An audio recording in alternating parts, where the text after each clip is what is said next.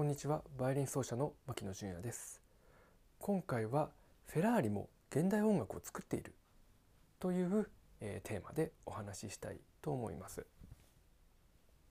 えー、今回はねちょっと変わったというか、えー、フェラーリも現代音楽を作っているっていうことをちょっとお話ししていきたいんですけど、まあ、これは、えー、最終的にそのフェラーリにつながるというお話であの最初から順繰りに話していきたいんですけど、えー、これは、えー、裏のテーマはその未来派っていうあの音楽が、えー、イタリアであの1900年の初めに生まれたんですね。まあ、いわゆるあの、まあ、騒音芸術とかそういうものを、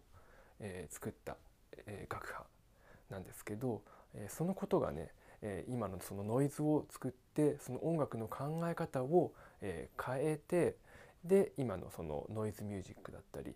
えー、あの現代音楽のねあのところにつながっていくということなんですけど、え、まずね、え、皆さん車っていうのはあのいつ頃からでき始めたというか一般市民が乗り始めたかっていうのをご存知でしょうか、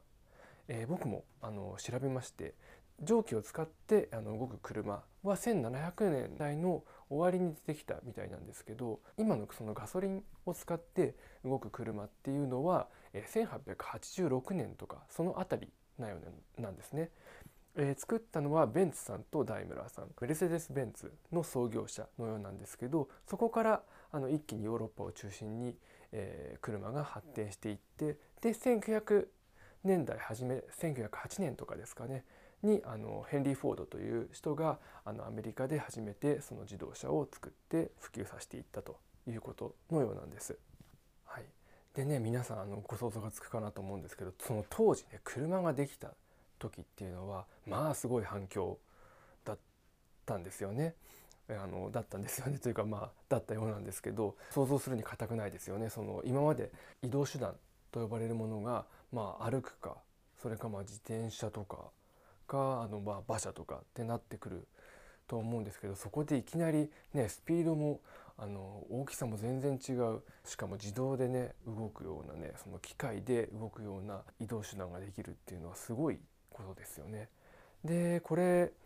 あのもちろんエンジンがあってそこが原動で動いていくんですけどこのようにその、えー、800年代終わりから1900年代初めっていうのは、いろいろなその科学技術、まあ、機械というものがすごく発達していったんですね。でそこでいろいろな分野でねその機械に注目するっていうことが増えてで芸術の分野も機械に注目をしていました。で最も過激だったのがそのイタリア未来派って呼ばれる人たちで彼らは騒音主義という考えを掲げてで騒音芸術というものを作りました。えー、例えばどういうものかっていうとその機械の発する音とかその機械のスピードっていうものをこよなく愛しというかそれが、えーと、それらのあの音だったりそういうものが使い方っていうのがあのこれこそあの我々の人類の、えーと、これからを担っていく。それで芸術とか全ての分野を発展させていく。なのでこの機械が一番だっていう、まあ、今から考えるとかなりそのね過激というかいやそうじゃないだろうっていうふうにツッコミどころの満載な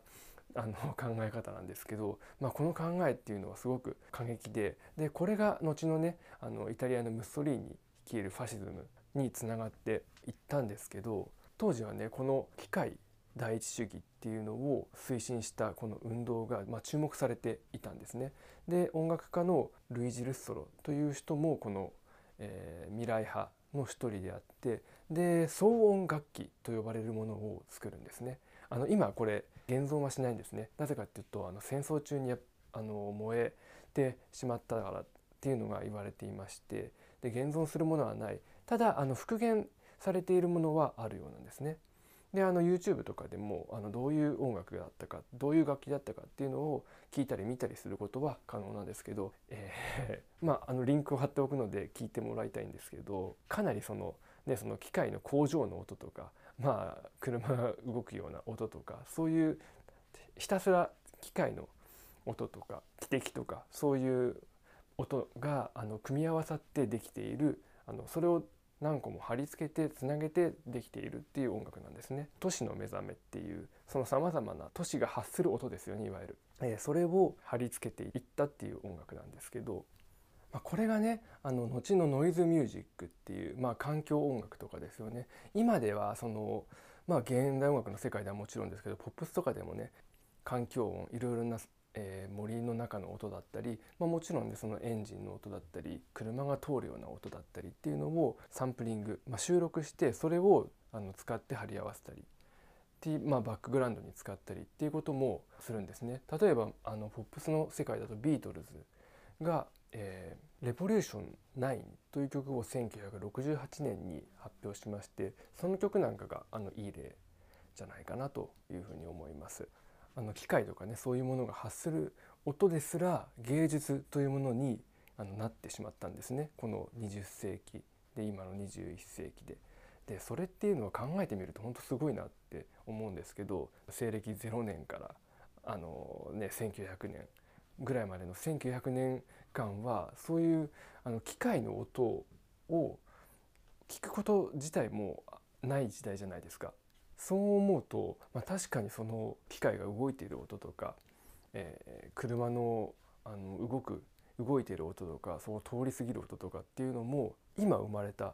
まあ音楽というかまあ音ですよね。サウンドですよね。そういうのを芸術というかそういうふうな考え方でその捉えるその当時の考え方っていうのはまあありえる話だなっていう感じはするんですよね。もちろんねそれが今、まあ、100年その未来派の、えー、宣言が発されてその未来派のグループが発したその騒音主義っていう概念が発表されてまあ100年ちょい経ってるんですけど、ね、今ですはもう当たり前のように、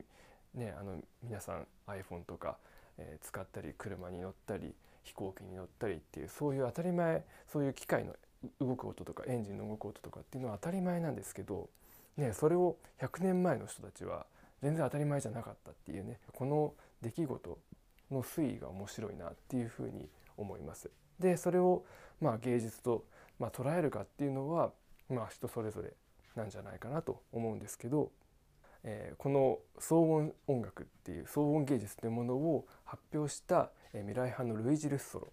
っていう方はもしかしたらそのエンジン音とかがあの芸術の一つに立派な芸術の一つになるんじゃないかっていうふうに多分思っていたと思うんですよね。でそれを考えてみると例えば現在のあのフェラーリっていうあのイタリアのスポーツカーありますよね。あのフェラーリのエンジンの音なんかっていうのは私あの車はそんな詳しくないのでわからないんですけどフェラーリが好きな方っていうのは、まあ、世の中にあのたくさんいらっしゃると思うんですね。でフェラーリ愛好家のような方々もいて彼らっていうのは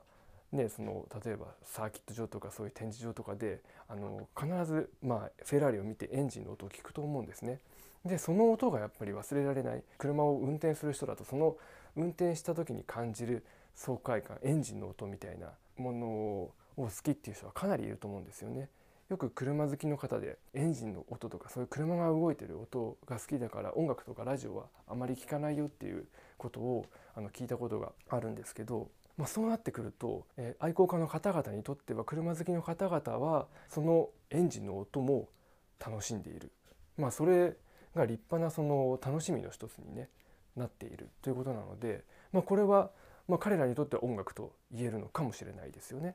なのでそう考えた時にそのルストロのね、まあ、未来派のその過激な思想っていうのは現代にも少なからずつながっている、えー、ところはあるんじゃないかなというふうに、えー、個人的には思います。はいえー、この、まあ、いわゆる騒音ですよね、えー、騒音というものがその芸術に入ってきた、え芸術という概念に入ってきたっていうのは1950年以降なんですけどえ、そのねまだまだ新しい、ま、ノイズっていう考え方ジャンルはこれから、え、どうなっていくのか、えー、いろいろな考え方がもう発表されてますけど今後それがどういうふうにサウンド概念が変わっていくのかっていうところをあの注目して見ていきたいなと思います。ご清聴ありがとうございます。